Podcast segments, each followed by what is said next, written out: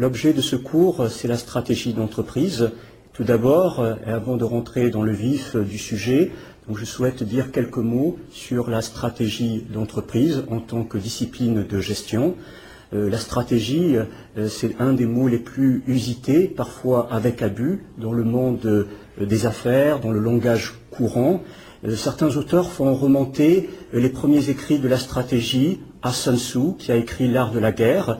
Et donc, si vous voulez, il s'agit plutôt de la stratégie militaire. C'est vrai que la stratégie militaire a beaucoup influencé la pensée stratégique appliquée à l'entreprise, puisqu'il s'agit avec les entreprises d'un autre type de, de guerre, il s'agit d'une guerre économique.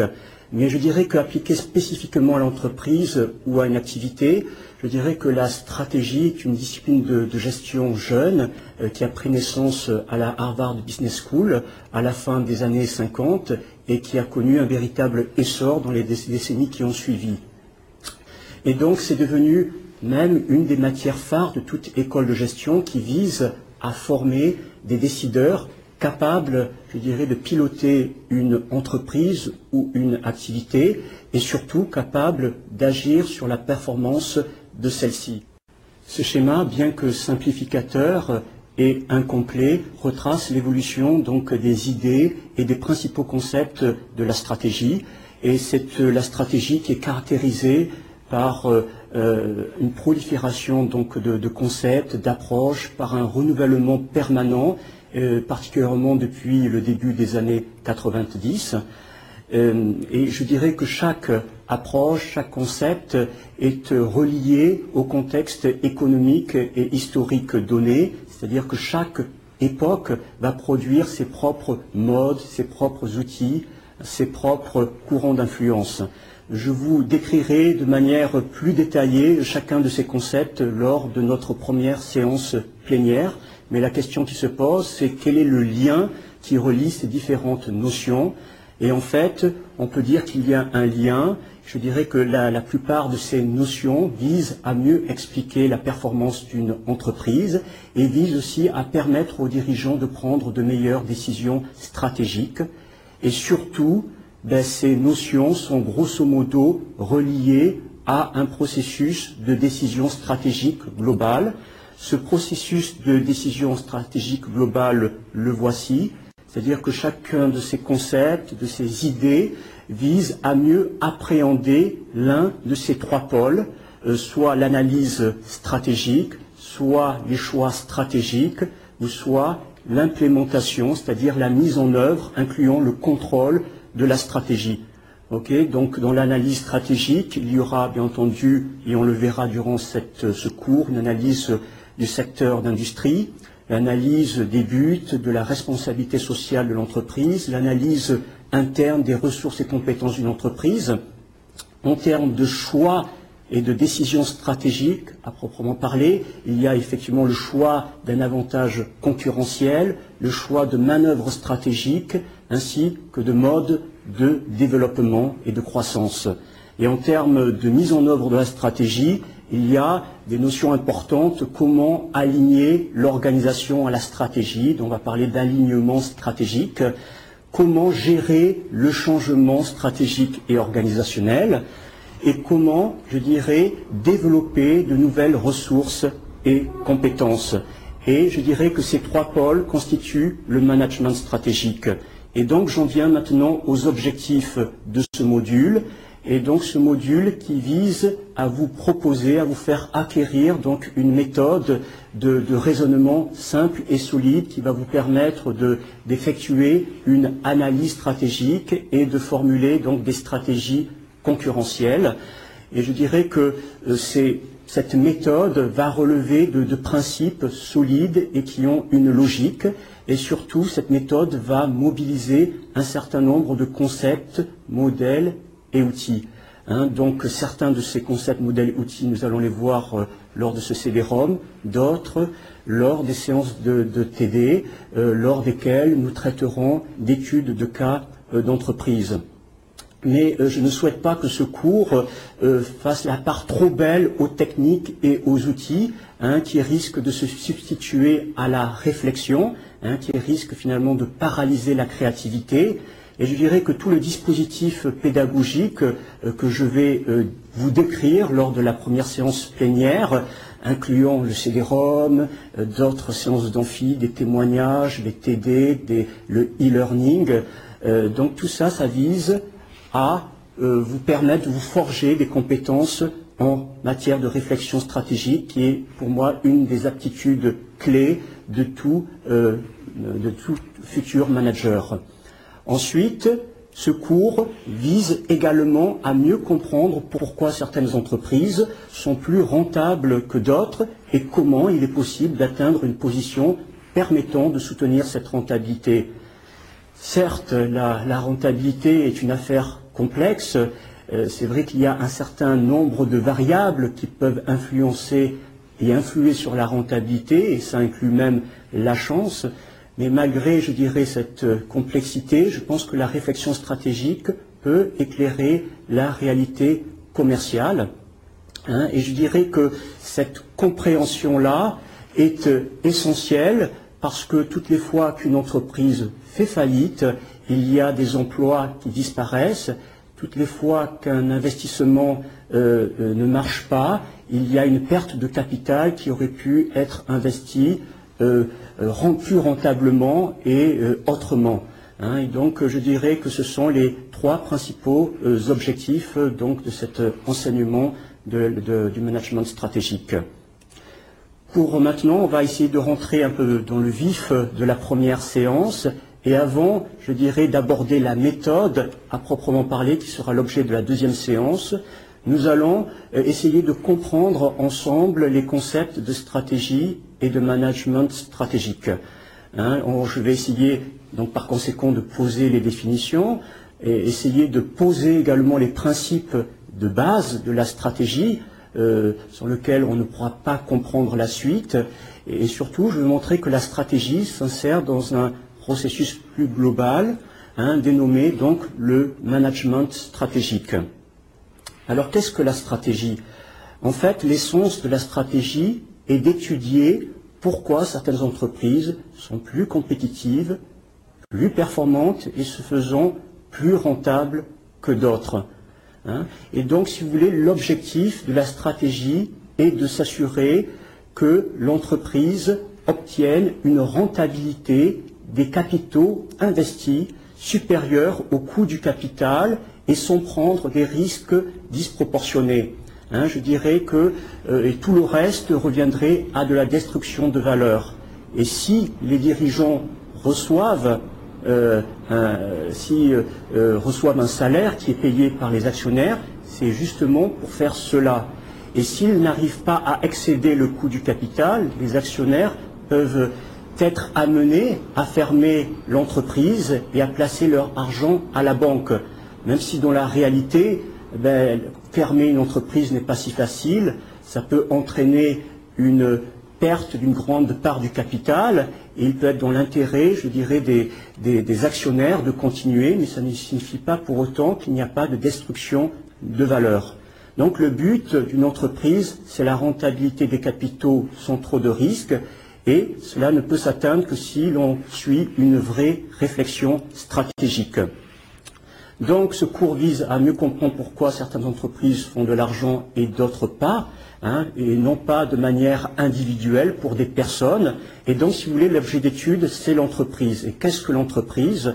L'entreprise, à travers ce schéma-là, vous montre que c'est une entité économique qui va mettre en œuvre des moyens, des ressources à la fois matérielles, machines, outils, bâtiments, immatériels, brevets, savoir-faire, humains, le travail euh, apporté et la contribution apportée par le personnel, et financier en vue de produire en créant de la valeur ajoutée et en vue de vendre en dégageant une marge des biens et services et, je dirais, dont le, but de satisfaire les besoins des clients et dans la perspective de réaliser des bénéfices. Hein. donc ça peut paraître simplificateur, mais ça résume bien un peu l'objet d'une entreprise. Donc à chaque fois que l'entreprise fait, euh, je dirais, des, profits, vend des produits, elle, ça va dépendre de son savoir-faire et de ses compétences et de la manière dont elle a su optimiser l'utilisation de ses ressources, de ses moyens, de ses facteurs de production. Pour mieux comprendre, je dirais, ce qui se passe hein, pour une direction d'entreprise, puisque là, pour ce tour, on va se mettre aussi dans le fauteuil d'une direction hein, qui a à faire des choix stratégiques. Voici un peu ce schéma qui euh, Hein, qui est un peu plus précis. On rentre dans la boîte noire pour voir un peu les différentes fonctions de l'entreprise. Achat, production, vente, personnel, finance. Et avec une fonction qui chapeaute tout ça, le management. Le management ou la direction qui vise à créer les performances aujourd'hui, mais c'est également à euh, créer les conditions de la performance future. Donc pour une direction d'entreprise, le management, parmi d'autres tâches, c'est de définir, je dirais, donc une stratégie, je dirais de voir un peu les moyens pour euh, assurer euh, la pérennité de l'entreprise et la rendre prospère. Donc ce, qui signifie d'avoir des objectifs, d'avoir une orientation. Donc parmi les décisions et les questions qu'elle devra se poser, c'est finalement ben, quel type de produit vais-je offrir et quel type de produit je ne vais pas offrir? Quel type de clients, quel segment de marché vont recevoir ces produits et quels segments de clientèle ne recevront pas mes produits? Quel marché géographique on va desservir et quel marché géographique on ne va pas desservir. Sur quel segment de la valeur, quel segment de la chaîne de valeur nous allons nous focaliser? Est-ce que finalement on va faire que de l'assemblage et la production et externaliser le reste ou pas? Ensuite, une autre question, c'est finalement quels sont les avantages compétitifs qui nous permettront d'avoir une position avantageuse sur le marché. Une autre question encore, mais de quelle infrastructure, de quelles ressources et compétences aurais-je besoin pour euh, hein, appuyer ma stratégie et surtout comment dois-je allouer ces moyens et ces ressources de manière la plus pertinente possible, sachant que mes capitaux, euh, notamment financiers, ne sont pas illimités.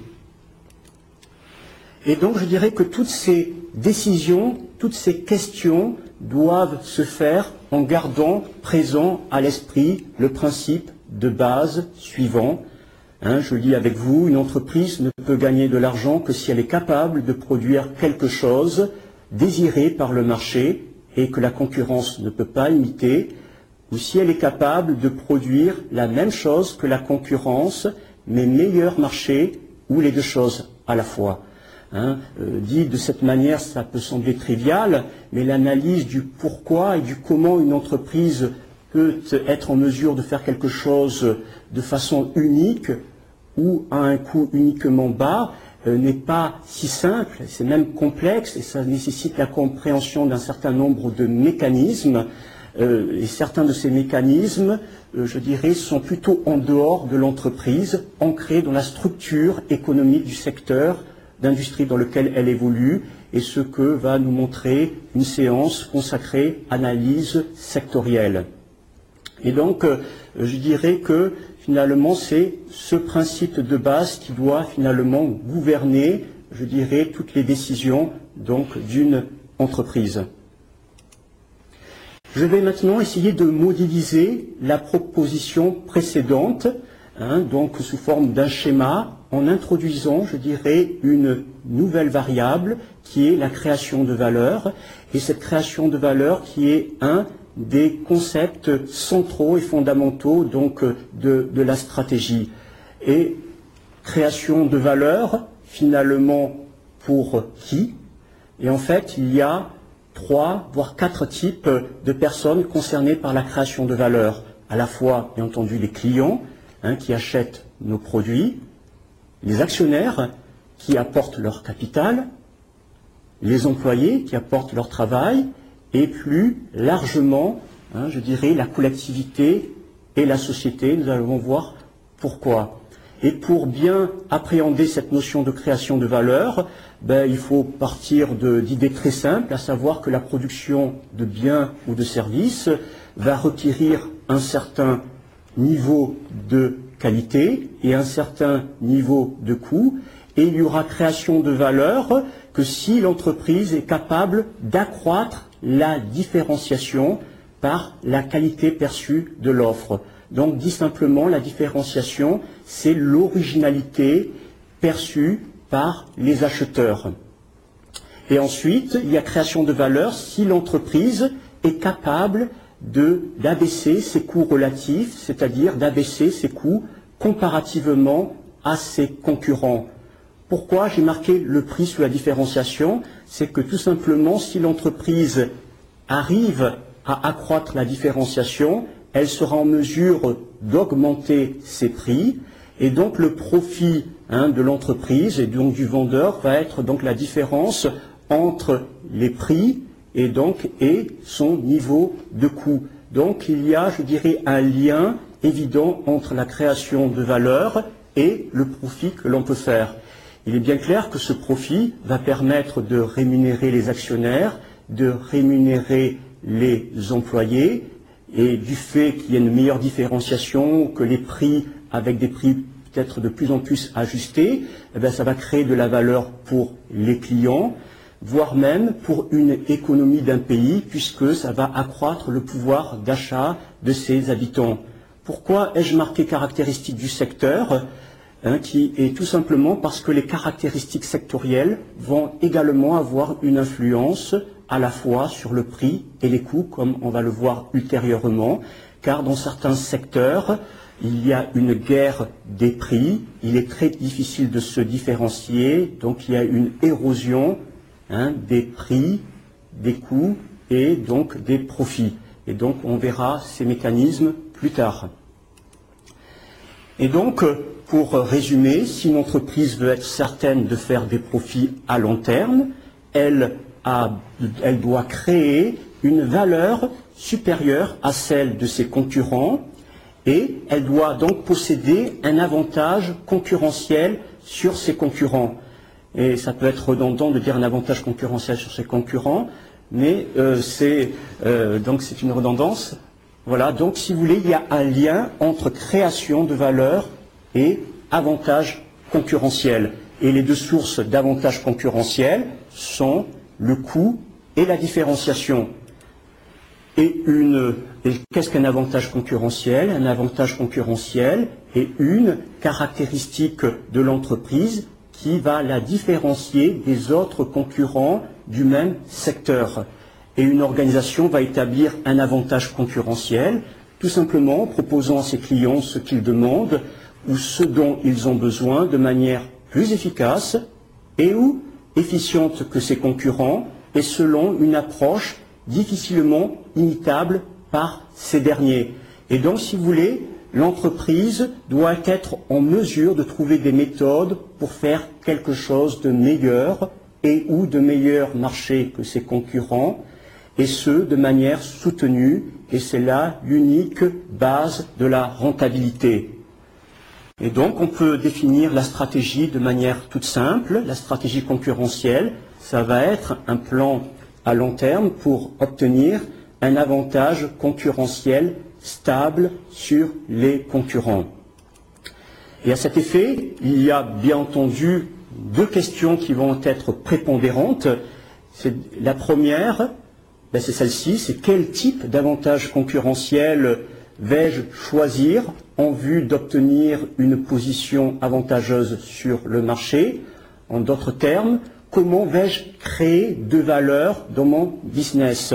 Et nous verrons dans une séance ultérieure qu'il y a effectivement trois grands types de sources d'avantages concurrentiels, hein, qui sont la domination globale par les coûts, la différenciation notamment par la qualité, voire une combinaison des deux. Hein. donc nous détaillerons plus en précision chacun de ces avantages concurrentiels et voir aussi la manière dont on peut les obtenir.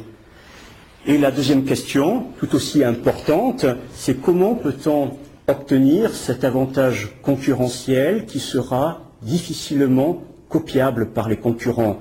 Donc, si vous voulez, il y a une notion qu'il faut créer de la valeur, mais il faut également capturer la valeur.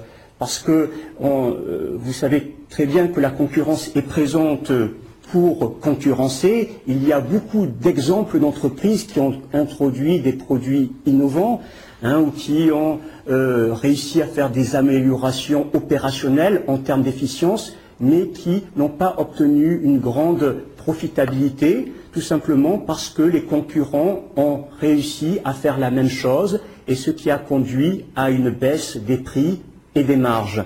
Hein. donc on peut créer un produit qui est merveilleux, qui apporte une valeur énorme aux clients, mais si on n'est pas capable hein, de trouver un brevet, si on n'est pas capable de, trouver une procédure pour éviter la copie, à ce moment-là, on ne fera pas beaucoup d'argent. Donc, dans la stratégie, il y a cette notion de création de valeur, donc création d'avantages concurrentiels, et de pouvoir défendre cet avantage concurrentiel d'où le terme en anglais de Sustainable Competitive Advantage, c'est-à-dire avantage compétitif et concurrentiel soutenable. Maintenant, le management stratégique. En, fait, on peut définir le management stratégique comme l'ensemble des analyses, des décisions et des actions qui vont être prises par l'entreprise en vue de créer et de soutenir des avantages concurrentiels. Donc ça va être un processus, je dirais, un peu plus global. Analyse, analyse de quoi? Essentiellement analyse ben, du, secteur, hein, de notre ou de, nos business hein, dans lequel nous, nous évoluons, et également analyse de notre position concurrentielle. C'est-à-dire que nous sommes dans un univers concurrentiel, hyper concurrentiel, et comment notre entreprise se comporte vis-à-vis des concurrents sur les critères de compétitivité. Ensuite, décision. Quel type de décision? Ben, Tout simplement, finalement, pour une entreprise surtout qui serait multi-activité, mais c'est dans quelle activité hein, devrais-je concourir Finalement, c'est la notion d'orientation de nos activités à long terme. Et ensuite, une fois qu'on a euh, une vue sur l'orientation de nos activités, c'est de se poser la question comment concourir sur ces activités de manière à obtenir un avantage concurrentiel soutenable? Ensuite, il y a une phase action, hein, sans quoi la stratégie peut devenir lettre morte. Hein. donc euh, on a vu hein, que beaucoup de Hein, de, consultants arrivaient à élaborer des stratégies très brillantes, mais qui ensuite prenaient la poussière dans les armoires, tout simplement parce qu'on n'a pas vu, on n'a pas essayé d'accompagner le changement, voire les implications hein, sur le travail euh, quotidien. Donc il s'agit de voir quelles actions sont nécessaires pour mettre en œuvre la stratégie, quels sont les plans d'action prioritaires. Il s'agit de savoir comment, où allouer les ressources nécessaires, ressources humaines, financières, matérielles, etc. Et comment concevoir une organisation pour traduire en réalité les stratégies. Donc finalement, quelle structure, quel processus, etc., quel euh, système d'objectifs et de mesures des performances. Et donc, si vous voulez, c'est ce processus global qui constitue le management stratégique. Et donc toute la phase d'analyse, va se référer, on va parler d'analyse stratégique, les décisions de formulation de la stratégie et action. On va parler de l'implémentation ou de la mise en œuvre et du contrôle de la stratégie. Ce schéma, ben, tout simplement pour mieux euh, schématiser, je dirais, ce qui se passe en termes de management stratégique, et souvent c'est plus parlant que, hein, que de longs discours, Fayol, au début du siècle, a défini le management euh, par quatre verbes. Un manager, eh ben, il doit planifier, organiser, diriger et contrôler. Et les initiales de ces quatre verbes, c'est le PODC. Et en fait, la planifier a donné naissance à la planification stratégique et à la stratégie. Organiser, c'est toute hein, la discipline euh, d'organisation, Hein. Leadership, c'est la discipline finalement donc également du management, du management des ressources humaines. Et le contrôle, ça donne naissance à la discipline du contrôle de gestion. Et donc, si vous voulez, la stratégie a plutôt une optique externe, orientée vers l'environnement et le marché, puisqu'elle vise à adapter l'entreprise aux exigences de l'environnement. Elle vise à mieux positionner cette entreprise dans un environnement concurrentiel. Ensuite, une fois la stratégie définie, les orientations définies, il s'agit ensuite de mettre en place une organisation adéquate, leadership, hein, donc euh, un terme plus moderne que diriger. Euh, il s'agit bien entendu de motiver les gens, de leur expliquer, euh, de les faire adhérer à la vision stratégique pour que justement cette stratégie puisse se concrétiser.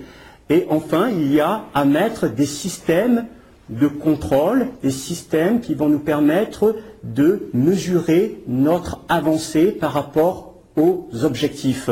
Et donc, si vous voulez, la stratégie a plutôt une optique externe et les trois autres sont plutôt reliés à l'implémentation de la stratégie et ont une optique interne. En conclusion, donc, nous avons vu que la stratégie euh, consiste à trouver des méthodes pour faire quelque chose de meilleur et ou de meilleur marché que la concurrence et ce de manière euh, continue et soutenue avec des termes clés, création de valeur, avantage concurrentiel. Et une définition hein, finale pourrait être la stratégie peut être définie comme l'ensemble des décisions visant à l'obtention de positions fortes, défendables et génératrices de résultats d'exploitation et de liquidité.